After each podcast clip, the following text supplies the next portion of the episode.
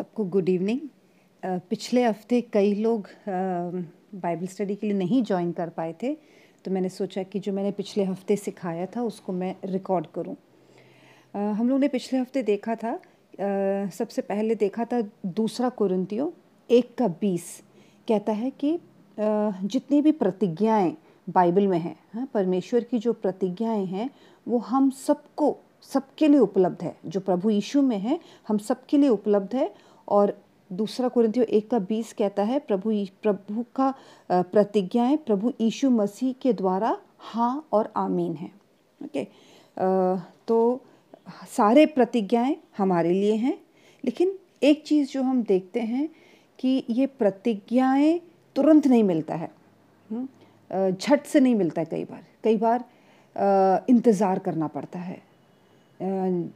और ये इंतज़ार का जो समय होता है हाँ परमेश्वर ने कुछ प्रतिज्ञा किया हमसे बात किया और उसको पूरा होने में कई बार कई साल लग जाते हैं।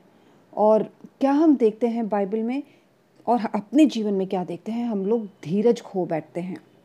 है उदाहरण के तौर पे अगर हम इब्राहिम को देखेंगे हाँ इब्राहिम उत्पत्ति में आप जाओगे तो इब्राहिम के बारे में देखते हैं। पचहत्तर साल का था जब परमेश्वर ने उसको बुलाया और उसको प्रतिज्ञा दिया कि तुम्हारा औलाद होगा। हम्म, तुम्हारा वंश बहुत बड़ा मैं कर दूँगा। प्रभु इब्राहिम को बोलते हैं हाँ कि तुम्हारा वंश मैं इतना ज़्यादा बढ़ाऊँगा कि वो समुद्र की रेत के कनकों के जैसे होगा। लेकिन पचहत्तर साल में ये प्रभु ने वायदा किया, लेकिन क्या हम देखते हैं निन्या निन्यानवे साल तक उसके पास कोई औलाद नहीं होता है है ना? उसको कितना इंतज़ार करना पड़ता है? पच्चीस साल। सौ साल में उसको बेटा इसहाक नामक बेटा उत्पन्न होता है। हम्म, तो पच्चीस साल जब वो इंतज़ार किया उस इंतज़ार के घड़ी में जो मैं आज बताना चाहती हूँ जब हम किसी चीज़ के लिए इंतज़ार करते हैं और परमेश्वर की कही हुई बातें पूरा नहीं तुरंत देखते हैं वो इंतज़ार के समय और जब हम मुश्किल के द्वारा जा रहे हैं उस समय हमें कितना ध्यान से रहना है है ना? क्योंकि कई लोग इस इंतज़ार के समय में गलत कर बैठे हैं? क्योंकि वो धीरज खो बैठे। तो इब्राहिम के जीवन में जब हम देखते हैं तो क्या पाते हैं कि इब्राहिम की पत्नी सारा हाँ सारा ही उपाय करती है है ना? जब हम देखते हैं कि अरे प्रभु की प्रतिज्ञा तो पूरी नहीं हो रही है लेकिन प्रभु ने तो प्रतिज्ञा किया है तो आ, सारा क्या उपाय लाती है कि जो उनकी मेड सर्वेंट है है ना? उनकी जो हागर नामक की जो औरत है उसके उसके द्वारा हाँ बच्चा उत्पन्न करने का उपाय अब्राहम की पत्नी सारा देती है है ना? और अब्राहम कहना मान जाता है और उसके द्वारा, हागर हागर के द्वारा एक बेटा उत्पन्न होता है जिसका नाम इश्माइल होता है, ठीक है ना? और इश्माइल जब बारह तेरह साल का होता है तब इसहाक जन्म लेता है है ना? लेकिन ये जो इश्माइल परमेश्वर का वायदा किया हुआ पुत्र नहीं था, ये अब्राहम ने चीज़ों को अपने हाथ में लिया और उसके द्वारा ये बेटा पैदा हुआ, है ना? और जिसकी वजह से उसको दुख उठाना पड़ा, है जब हागर गर्भवती होती है तो वो सारा को क्या कहते हैं उसकी निंदा करती है है ना? उसको आ, उसके अंदर एक ऐसा भावना आ जाता है मेरा तो मेरा तो बेटा या मेरा मेरे कोक में तो मैं तो गर्भवती हो गई। है ना? ऐसा एक एटीट्यूड रहता है तो सा, सारा उससे उस पर गुस्सा होती है। तो क्या देखते हैं घर का ही जो वातावरण है जो जो शांति था वो चीज़ों को अपने हाथ में लेने के कारण भंग हो जाता है वो शांति भंग हो जाता है है ना? और इसाक जन्म होने के बाद इब्राहिम तो पिता था इस्माइल का पिता था उसको आ, उस छोटी उम्र में बारह तेरह चौदह साल की उम्र में इसाक पैदा होने के बाद उसको हागर और बेटे को उसके उससे दूर भेजना पड़ा है ना? कारण क्या था? हाँ क्योंकि उसने चीज़ों को अपने हाथ में लिया। और आज भी हम देखते हैं क्या जो आ, अभी भी जो जो इस्माइल का जो संतान जो फैले हुए हैं कितना लोगों के लिए दुख का कारण है। पक्का है, जैसे रोमियो आठ का अट्ठाईस कहता है कि परमेश्वर हर चीज़ों को बदल कर अच्छाई में बदल सकता है, जो उनसे प्रेम करता है, वो अलग चीज़ है। लेकिन कई बार जब हम अपने हाथों में चीज़ों को लेते हैं तो हम लोग गलत करने का जो टेंडेंसी है, वो ज़्यादा रहता है। तो राजा दाऊद की ज़िंदगी में भी ऐसा ही था। हाँ उसको पर, उसको एक छोटा बालक था, तब उसका अभिषेक हुआ राजा बनने का। हाँ लेकिन उसको 22 साल इंतज़ार करना पड़ा राजा बनने के लिए। और वो 22 साल तक जब इंतज़ार कर रहा था, शुरुआत में तो वो बहुत धीरज के साथ, परमेश्वर के ऊपर निर्भर होते हुए उसने सब कुछ सहा। लेकिन अंत तक वो भी धीरज खो बैठता है, थक जाता है। हाँ और दुखी हो जाता है। और क्या करता है? फ़िलिस्तीन के देश में वो दूसरे अन्य देश में भाग जाता है, जो परमेश्वर के निर्देशन में नहीं था, परमेश्वर के उपाय में नहीं था। हाँ और वहाँ पे जाके वो उस राजा को, एक अन्य देश के राजा को धोखा देता है और झूठ बोलता है। और हम क्या देखते हैं? ऐसे कई लोगों के बारे में हम बाइबल में देखते हैं। तो बाइबल में हमारे पास सिर्फ़ ऐसा स्टो, ऐसा घटनाएँ नहीं है जो वहाँ पे हर बार जय, जयवंत, लेकिन लोगों के जीवन से हर चीज़ इवन फेलियर्स उनका जो फेलियर है, उन वहाँ, उन लोग कहाँ पे गलत करके बैठे, वो भी हम लोग को सिखाती है। क्यों? ताकि हमारे जीवनों में वो उपयोगी, उपयोग आ सके। है ना? हम पत्रस को देखेंगे। हाँ पत्रस जब ईशु को मार डालते हैं, है ना? तो कैसे पत्रस भी डर डर के भाग जाता है है ना? तो कई बार हमारे उस परेशानी वाले समय में परमेश्वर से दूर हो जाना, धीरज खो बैठना और चीज़ों को अपने हाथों में ले लेना बहुत स्वाभाविक बात हो जाता है ना? हमारा स्वभाव में ना ऐसा एक टेंडेंसी हम देखते हैं।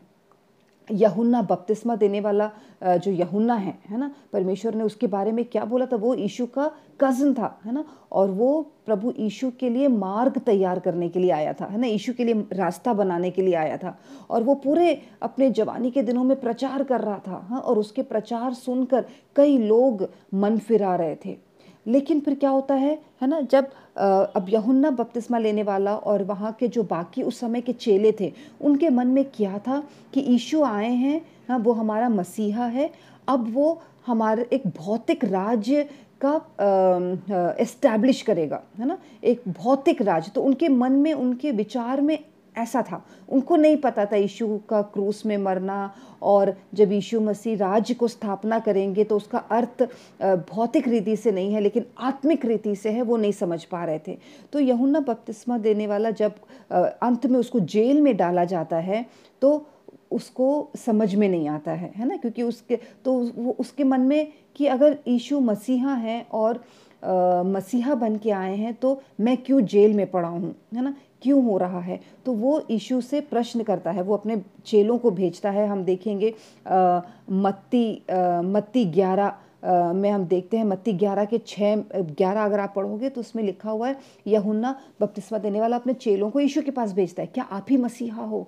है ना? तो जब वो परेशानी में था दुख में था हाँ अकेला अकेला था तो क्या होता है? उसके मन में शंकाएँ, है ना? डाउट आने लगता है। उसका विश्वास डगमगाता है क्या आप ही मसीहा हो, क्योंकि हमने जैसा सोचा था, ऐसा तो नहीं हो रहा है।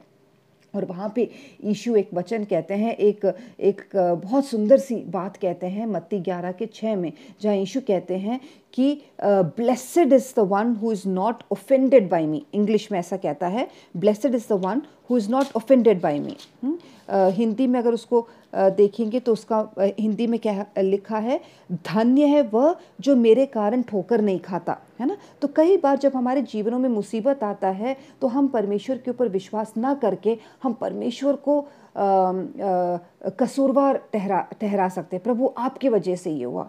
मैं तो आपको पुकारती हूँ, लेकिन ऐसा क्यों हुआ? हम कई बार परमेश्वर के ऊपर उंगली उठाते हैं और दोष देने लगते हैं, और यहाँ पे प्रभु क्या कह रहा है? धन्य है वो जो मेरे कारण ठोकर नहीं खाते, है ना? तो हमेशा हमको क्या याद रखना है कि परमेश्वर भला है। हाँ और वो हमेशा भला रहेगा। उसका करुणा हमेशा का है। उसका प्रेम कभी नहीं ख़त्म होता। और जो हमारे जीवनों में वो अलाउ करता है, वो सब कुछ, है ना, एक एक प्रेम की वजह से प्रेम का स्ट्रोक होता है ना जैसे एक पेंटर एक आर्टिस्ट जब पेंटिंग करता है उसका जो स्ट्रोक्स जो होता है है ना वैसे ही उसमें रंगीन स्ट्रोक्स होता है। वैसे ही परमेश्वर का जो स्ट्रोक्स हमारे जीवन में है वो हमेशा प्रेम का होता है याद रखें है ना? और आ, लेकिन शैतान क्या कोशिश करता है? शैतान आ, आ, ये कोशिश में हमेशा लगा रहता है कि कैसे परमेश्वर के विरोध में हमारे मनों को वो करे, है ना? जैसे हवा, है ना? हवा को जब ईश, परमेश्वर ने बोला कि तुम इस इस एक फल, पेड़ का फल नहीं खाओगे तो कैसे शैतान आके बोलता है कि नहीं, तुम परमेश्वर जैसा बन जाओगे अगर ये खाओगे? इसीलिए परमेश्वर ने ऐसा बोला, है ना? तो आज के दिन भी शैतान ऐसे हमारे मनों में काम करता है। ये कहाँ पे लिखा हुआ है? दूसरा कुरिंतियों ग्यारह का तीन। ग्यारह का तीन, इसमें लिखा हुआ है, परंतु मैं डरता हूँ कि जैसे सांप ने, है ना, शैतान ने या सांप ने अपनी चतुराई से हवा को बहकाया, वैसे ही तुम्हारे मन उस सिधाई और पवित्रता से जो मसीहा के साथ होनी चाहिए, कहीं भ्रष्ट ना हो जाए। है ना? तो जैसे हवा को उसने बहकाया और उससे गलत करवाया और परमेश्वर से दूर ले गया, वैसे ही शैतान किस कोशिश में है कि हमारे मन को बहकाए, है ना? तो अगर हम देखेंगे तो हमारा जो मन है हाँ हमारा जो सोच है, हमारा मन एक युद्ध का स्थल है। ठीक है? युद्ध का स्थल है जहाँ पे शैतान आके अपने टारगेट को हाँ अपने टारगेट को हिट करता है हाँ, और हमको बहकाने की कोशिश करता है। और हमारे मन में क्या आता है अरे प्रभु मेरे से प्यार नहीं करता है ना? इसीलिए तो प्रभु ने इतना मुश्किल हमारे जीवन में अलाउ किया। नहीं कभी ऐसा नहीं है है ना? परमेश्वर जो कुछ हमारे जीवन में अलाउ करता है वो अच्छाई के लिए है भलाई के लिए है। लेकिन वो भलाई के लिए कब हो पाएगा? जब हम विश्वास के साथ हाँ उसको पर, विश्वास के साथ हम सहेंगे। क्योंकि परमेश्वर कहता है, पहला कुरंतियों दस का बारह और तेरह। पहला कुरंतियों दस का बारह और तेरह कहता है, इसलिए जो समझता है, मैं स्थिर हूँ, वो चौकस रहे कि कहीं गिर ना पड़े। तुम किसी ऐसी परीक्षा में ना, में नहीं पड़े जो मनुष्य के सहने से बाहर है। परमेश्वर सच्चा है और वह तुम्हें सामर्थ्य से बाहर परीक्षा में न पढ़ने देगा। वरन परीक्षा के साथ निकास भी करेगा कि तुम आ, सह सको है ना? तो प्रभु क्या बोलता है? अगर हम कभी भी हमको लगता है हमारे मन में कि हम बहुत स्ट्रांग हैं अरे मैं तो बहुत स्थिर हूँ मैं तो नहीं गिरूँगा ऐसे सोचने वाले चौकस रहें वचन कहता है है ना? हमें बहुत केयरफुल रहना है अलर्ट रहना है चौकस रहना है कि हम गिरे ना। हमेशा परमेश्वर में बने रहना है परमेश्वर के वचन को पकड़े रहना है हाँ उसको पढ़ना है मनन करना है और उस पर अमल करना है ठीक है? और फिर क्या बोलता है परमेश्वर कि परमेश्वर हमें आ, हमारे सहने से ज़्यादा हाँ कभी परमेश्वर दुख अलाउ नहीं करेगा है ना? कितना दुख और परी कितना मुश्किल अलाउ करेगा उतना जितना हम सह सकते हैं। और उतना जब देता भी है, उसमें भी वो निकासी देता है है ना? परीक्षा के साथ निकास भी उपलब्ध करता है है ना? निकास मतलब अ वे आउट कैसे उस तकलीफ़ से हमको निकलना है, उसके लिए भी प्रभु उपाय करके देता है। मैं अपना ही उदाहरण बता रही थी कि कैसे मेरा पूरा परिवार कोविड में कोविड के कारण हम लोग सब पड़े हुए थे, सबके सब हाँ डॉक्टर थॉमस दोनों बच्चे और जो घर में आ, मेरे साथ एक बच्ची रहती है हेल्प करने के लिए झारखंड से वो भी सब लोग बीमार थे है ना? और मैं पहले के चार दिन बहुत बीमार थी एकदम पड़ी हुई थी उठ नहीं पा रही थी। लेकिन मेरे बीमारी के छठवें दिन हाँ डॉक्टर थॉमस बीमार पड़ जाते हैं। पाँचवें छठवें दिन हम्म, और जब सातवां दिन होता है तो वो बहुत ज़्यादा बीमार हो जाते हैं डॉक्टर थॉमस। उनको कंटिन्यूस फीवर आ रहा था और उनका कुछ ब्लड की रिपोर्ट में कुछ प्रॉब्लम्स दिख रहा था जिसकी वजह से आगे प्रॉब्लम्स आ सकता है करके दिखा रहा था है ना? तो उनको एक महँगी इंजेक्शन की ज़रूरत थी है ना? और वो महँगा इंजेक्शन मुझे लेने के लिए पहले तो मेरे घर के पास में एक अस्पताल है, वहाँ मिल जाएगा प्राइवेट में, लेकिन वहाँ पे डेढ़ लाख सवा लाख रुपए का मिलता है है ना? तो सवा लाख रुपए देने से वो मिलेगा। ठीक है? तो मैंने सोचा, चलो ठीक है, इस समय जान ज़्यादा ज़रूरी है हाँ पैसा नहीं फ़र्क पड़ता है। तो हम उसको लेने के लिए तैयार थे। हम कैसे तैसे उसकी व्यवस्था कर रहे थे। उसी समय मेरा एक जान पहचान का डॉक्टर ने क्या कहते हैं, यही सेम सवा लाख का लाख का इंजेक्शन मुफ़्त में उपलब्ध किया, क्योंकि सरकारी अस्पताल में ये मुफ़्त में उपलब्ध है। लेकिन इतना ही था कि मुझे एक सरकारी अस्पताल जहाँ पे ये उपलब्ध है, वो सवा घंटे का दूरी पे है मेरे घर से। और ऐसे कोविड के टाइम पे जब हम सब कोविड हैं, हमको कौन लेके जाएगा? है ना? हम किसी को बुला नहीं सकते, ड्राइवर को नहीं बुला सकते, है ना? तो मेरे पास रास्ता क्या था कि मैं ड्राइव करके डॉक्टर थॉमस को लेके जाऊँ, क्योंकि वो इंजेक्शन क्या कहते हैं, उन लोग खरीद देते नहीं हैं, हमको, हम घर पर नहीं लगा सकते। उसको ड्रिप में एक घंटे के अंतराल पर लगाते हैं और एक घंटे तक उसको ऑब्जर्वेशन बाद में करते हैं, क्योंकि ये नया इंजेक्शन है। इसका कोई रिएक्शन तो नहीं है देखने के लिए तो वो डॉक्टर्स के सामने ही उन लोग लगाते हैं है ना? तो वो मेरे को मिलेगा नहीं हम घर पे ला के हम नहीं लगा सकते। तो हमको तो आ, क्या मैं बताने जा रही हूँ? तो सातवें दिन हम दोनों कोविड है और हमारे दोनों पेरेंट्स थोड़े परेशान थे कि कैसे आ, मतलब आ, मैं जिन मेरे को भी कोविड है मैं कैसे ड्राइव करके इतना दूर लेके जाऊँगी सवा डेढ़ घंटे तक कैसे लेके जाऊँगी? तो उन लोग बहुत परेशान हो रहे थे। और दोनों लोग क्या दोनों के साइड से कह रहे थे कोई बात नहीं बेटा दे ये सवा लाख लग जाए कोई बात नहीं तुम इतना दूर ड्राइव नहीं करो क्योंकि तुम खुद बीमार हो। लेकिन उसी दिन डॉक्टर थॉमस का हमने कोविड टेस्ट कंफर्म नहीं किया था कोविड टेस्ट कंफर्म करने गए तो मैंने अपना भी टेस्ट दिया। तो क्या मालूम चलता है कि मेरा नेगेटिव हो गया है ना? तो इस जो थर्ड वेव में सबका अधिकतर मेरे साथ जिनको कोविड हुआ था मेरे मेरे साथ जो डॉक्टर्स काम करते हैं उनका सब दसवें दिन नेगेटिव होता है नेगेटिव हुआ और उनको ठीक होने में दो हफ़्ता लगा। लेकिन मैं सातवें दिन ही मैं एकदम ठीक हो गई है ना? मेरे पास पूरा एनर्जी प्रभु का एनर्जी था हाँ, और क्या कहते हैं कोविड नेगेटिव भी हो गया तो बिना कोई प्रॉब्लम के मैं इतना दूर, सवा घंटा, डेढ़ घंटा तक मैं ड्राइव करके डॉक्टर थॉमस को ले जा सकी, सारा काम कराया और तुरंत वापस भी आ सके, है ना? तो प्रभु ने डिफ़िकल्टी अलाउ किया। हम सबको बीमार होने होने को अलाउ किया। लेकिन क्या? हाँ मतलब बाकी जैसे सब ठीक होते, उससे तुरंत पहले मैं ठीक हो गई, है ना? उसमें निकासी, है ना? निकास भी एक उपाय भी परमेश्वर ने रास्ता बनाया, है ना? तो जब हम प्रॉब्लम्स के द्वारा जाते हैं तो हमें ये विश्वास करना है कि हमारा जो पिता है, वो प्रेम करने वाला पिता है है ना? हमको सहने से बाहर वो कभी अलाउ नहीं करेगा। बाइबल में एक एक ऐसा व्यक्ति है यूसुफ नामक व्यक्ति, है ना? अगर आप उत्पत्ति खोलोगे, उत्पत्ति सैंतीस thirty seven thirty nine in chapters में हम यूसुफ के बारे में देखते हैं। हम उसका स्टोरी शॉर्ट में बताएँगे। वो यूसुफ जो है याकूब का बेटा है। वो सबसे सबसे प्यारा बेटा है याकूब का, है ना? वो सेकेंड लास्ट नंबर पे आता है। ग्यारहवें नंबर उसके बारह बेटे थे ग्यारहवें नंबर पे यूसुफ आता है है ना? और सबसे लाडला बेटा है घर का, है ना? और उसने जब छोटा बालक था, उसने क्या ड्रीम देखा था? उसने सपने में देखा था कि सारे लोग मेरे सामने झुक रहे हैं। मेरे भाई, ग्यारह भाई लोग मेरे सामने झुक रहे हैं, है ना? तो ये सब जब बताते थे तो जो जोसेफ का जो भाई था, वो बहुत जलन रखते थे जोसेफ से।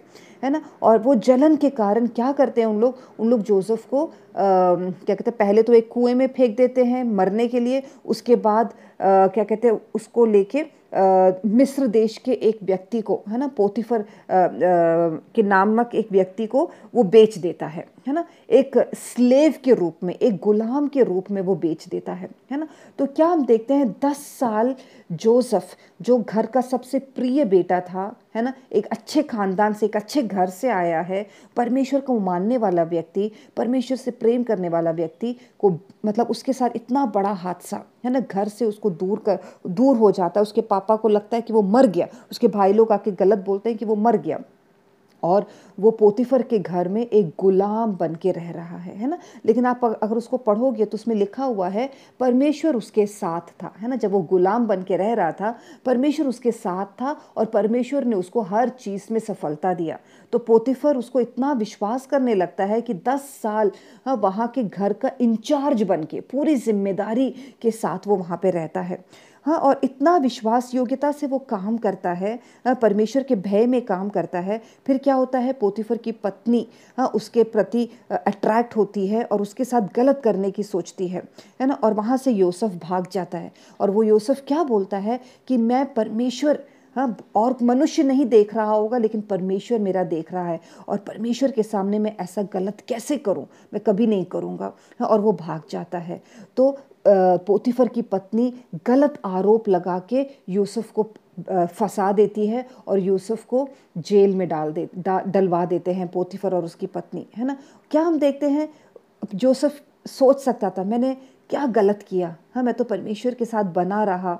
हाँ दस साल हाँ मैं जब मैं सत्रह साल का था हाँ छोटे जब छोटे उम्र में मेरे को बेच दिया। हाँ पापा के प्रेम मम्मी का प्रेम घर का जो कंफर्ट है वो सब हटाकर हाँ एक अन्य देश में आके मैं गुलामी का काम कर रहा हूँ। और इतना विश्वास योग्यता से मैंने काम किया और मैंने अपने जीवन को आ, आ, पवित्र रखा। और उसका सज़ा क्या मिलता है? कि उसको जेल मिलता है है ना? ये ऐसा सब सोच सकता है, लेकिन जोसफ ऐसा नहीं सोचा, है ना? जोसफ परमेश्वर के ऊपर विश्वास करने वाला व्यक्ति था। तो उसके सफरिंग के टाइम पे, उसके वेटिंग के टाइम पे हम क्या देखते हैं? जोसफ पाप नहीं करता।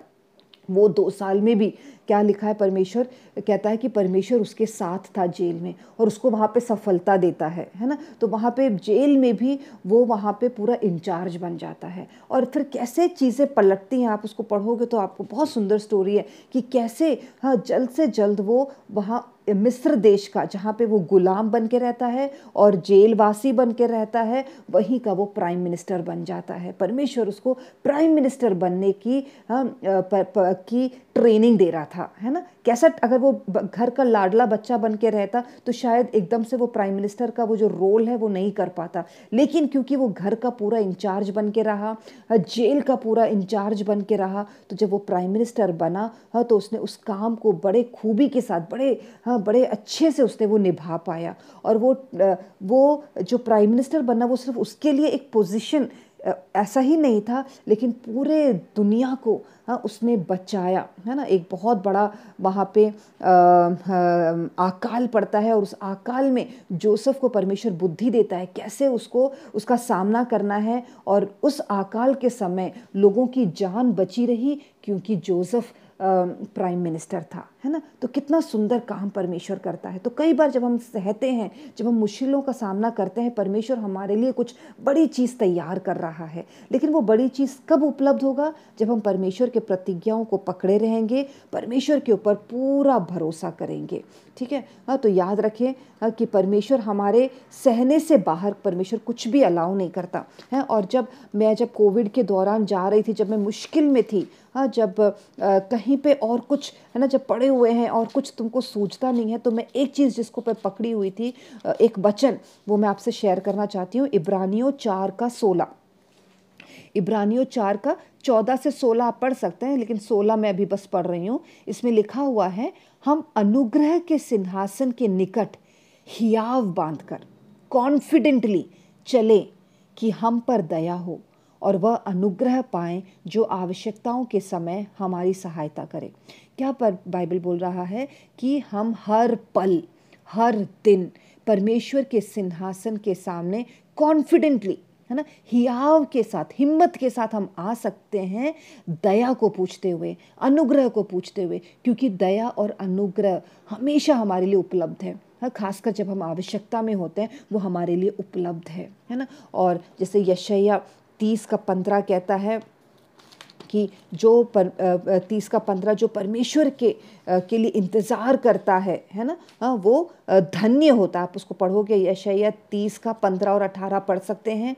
और उसके अलावा यशैया चालीस का अट्ठाईस से तीस तक पढ़ सकते हैं। उसमें क्या लिखा हुआ है?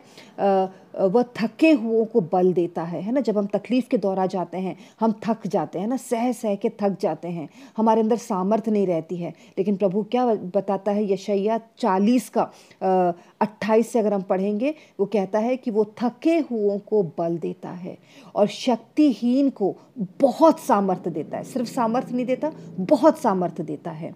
तरुण तो थकते हैं और श्रमित हो जाते हैं। जवान ठोकर खाकर गिर जाते हैं, परंतु जो यहोवा की बाट जोते हैं, वो नया बल प्राप्त करते जाएँगे, है ना? तो हम जब परमेश्वर की बाट जोते, जब परमेश्वर के इंतज़ार में बने रहते, परमेश्वर की हम प्रार्थना में, परमेश्वर में परमेश्वर को कार्य करने के लिए हम इंतज़ार करते हैं तो प्रभु कहता है, हम नया बल प्राप्त करेंगे। और वो बल कैसा बल होता है? सिर्फ़ भौतिक, सिर्फ़ शारीरिक बल नहीं मेंटली है ना? हमारे मानसिक हमारे लिए हमको बल चाहिए होता है हमको आत्मिक रीति से बल चाहिए होता है। ए, एक भावनात्मक भाव इमोशनली हमको बल चाहिए होता है। ये सब बल जब हम परमेश्वर को इन के ऊपर इंतज़ार करते हैं प्रभु कहता है हम नया बल प्राप्त करेंगे और वो बल से हम क्या कर सकेंगे? वो उकाबों के सम्मान उड़ेंगे। वे दौड़ेंगे और श्रमित ना होंगे चलेंगे और थके नहीं थकेंगे नहीं। है ना? तो हम लोग ऐसे मुश्किल के समयों में, इंतज़ार के समयों में, है ना? हम परमेश्वर के ऊपर हम भरोसा करें और परमेश्वर के अनुग्रह के सिंहासन पे हम आते रहें। हम प्रार्थना करके बंद करेंगे। ये जो वचनों को मैंने बताया, उसको आप फिर से पढ़िए। और अगर आपके कोई भी, है ना, अगर हम अगले हफ़्ते भी इसी के ऊपर थोड़ा मनन करेंगे कि इंतज़ार करना हाँ परमेश्वर के लिए इंतज़ार करना तो अगर कोई भी आप में से आपके जीवनों में भी कई टेस्टमनीज होंगे, है ना, अगर आपको ऐसा कोई हाल में कोई टेस्टमनी हुआ है जहाँ पे आपको परमेश्वर ने इंतज़ार करने को बोला है है ना? आपने कई चीज़ प्रतिज्ञाओं के लिए इंतज़ार किया है और इंतज़ार का फल कैसे आपने देखा कि वो मीठा बाद में है करके आपने देखा, है ना? ऐसा कोई गवाही है तो आप अगले हफ़्ते उसको दो मिनट लेके, दो दो मिनट में शेयर कर सकते हैं।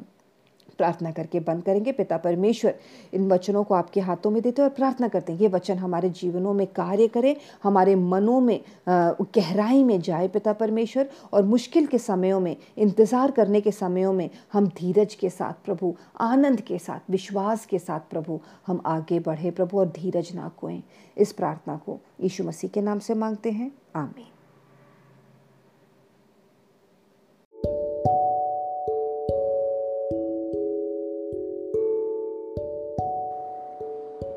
रोमियो बारह का एक।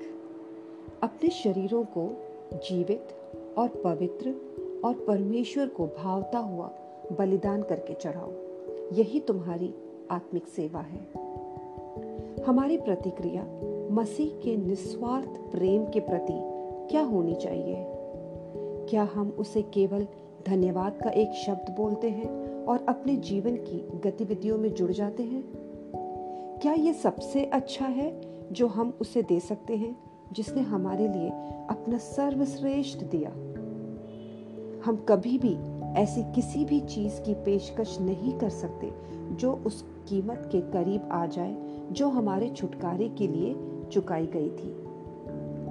कम से कम जो हम कर सकते हैं, वह यह है कि हम अपने आप को पूरी तरह से अपने स्वर्गीय पिता की इच्छा के प्रति समर्पित कर दें। आराधना वो है जो हम परमेश्वर को अर्पित करते हैं और यह केवल होठों का उच्चारण या हमारी संपत्ति की सिर्फ़ एक भेंट मात्र नहीं है। आइए हम आनंद पूर्वक आज्ञाकारिता में अपने आप को पूरी तरह से परमेश्वर को अर्पित करें। उनकी कृपा से मज़बूत होकर और उनके वचन और आत्मा द्वारा निर्देशित मन और हृदय की सभी पवित्रता के साथ। आइए, हम उनके लिए एक पवित्र और स्वीकार्य भेंट बनने के लिए अपने अभिमान और स्वार्थ, अपने शरीरों को जीवित और पवित्र और परमेश्वर को भावता हुआ बलिदान करके चढ़ाओ। यही तुम्हारी आत्मिक सेवा है। रोमियो बारह का एक। हमारी प्रतिक्रिया, मसीह के निस्वार्थ प्रेम के प्रति क्या होनी चाहिए? क्या हम उसे केवल धन्यवाद का एक शब्द बोलते हैं और अपने जीवन की गतिविधियों में जुड़ जाते हैं? क्या ये सबसे अच्छा है जो हम उसे दे सकते हैं, जिसने हमारे लिए अपना सर्वश्रेष्ठ दिया?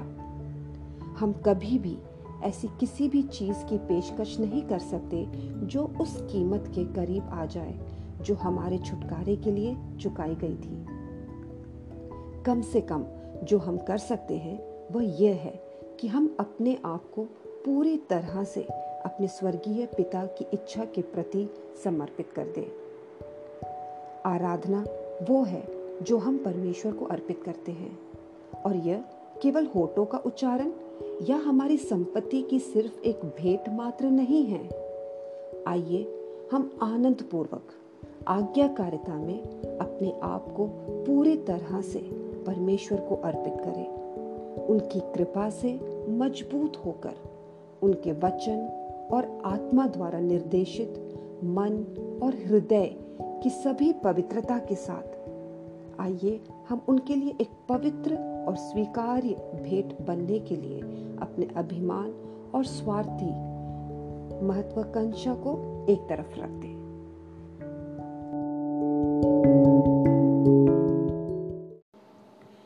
present your bodies as a living sacrifice holy and pleasing to God this is your true worship Romans twelve verse one what should be a response to Christ selfless love for us? Do we just offer Him a word of thanks and get along with our own lives? Is that the best that we can offer to the one who gave His best for us? We can never offer anything that will remotely come close to the price that was paid for our redemption. The least that we can do is to surrender ourselves completely to the will of our Heavenly Father. Worship is what we offer to God, and it is not merely an utterance of the lips or an intermittent offering of our possessions. Let us, in joyful obedience, offer ourselves completely to God, strengthened by His grace, guided by His word and spirit, with all purity of mind and heart. Let us lay aside our pride and selfish ambition to be a holy and acceptable offering unto Him.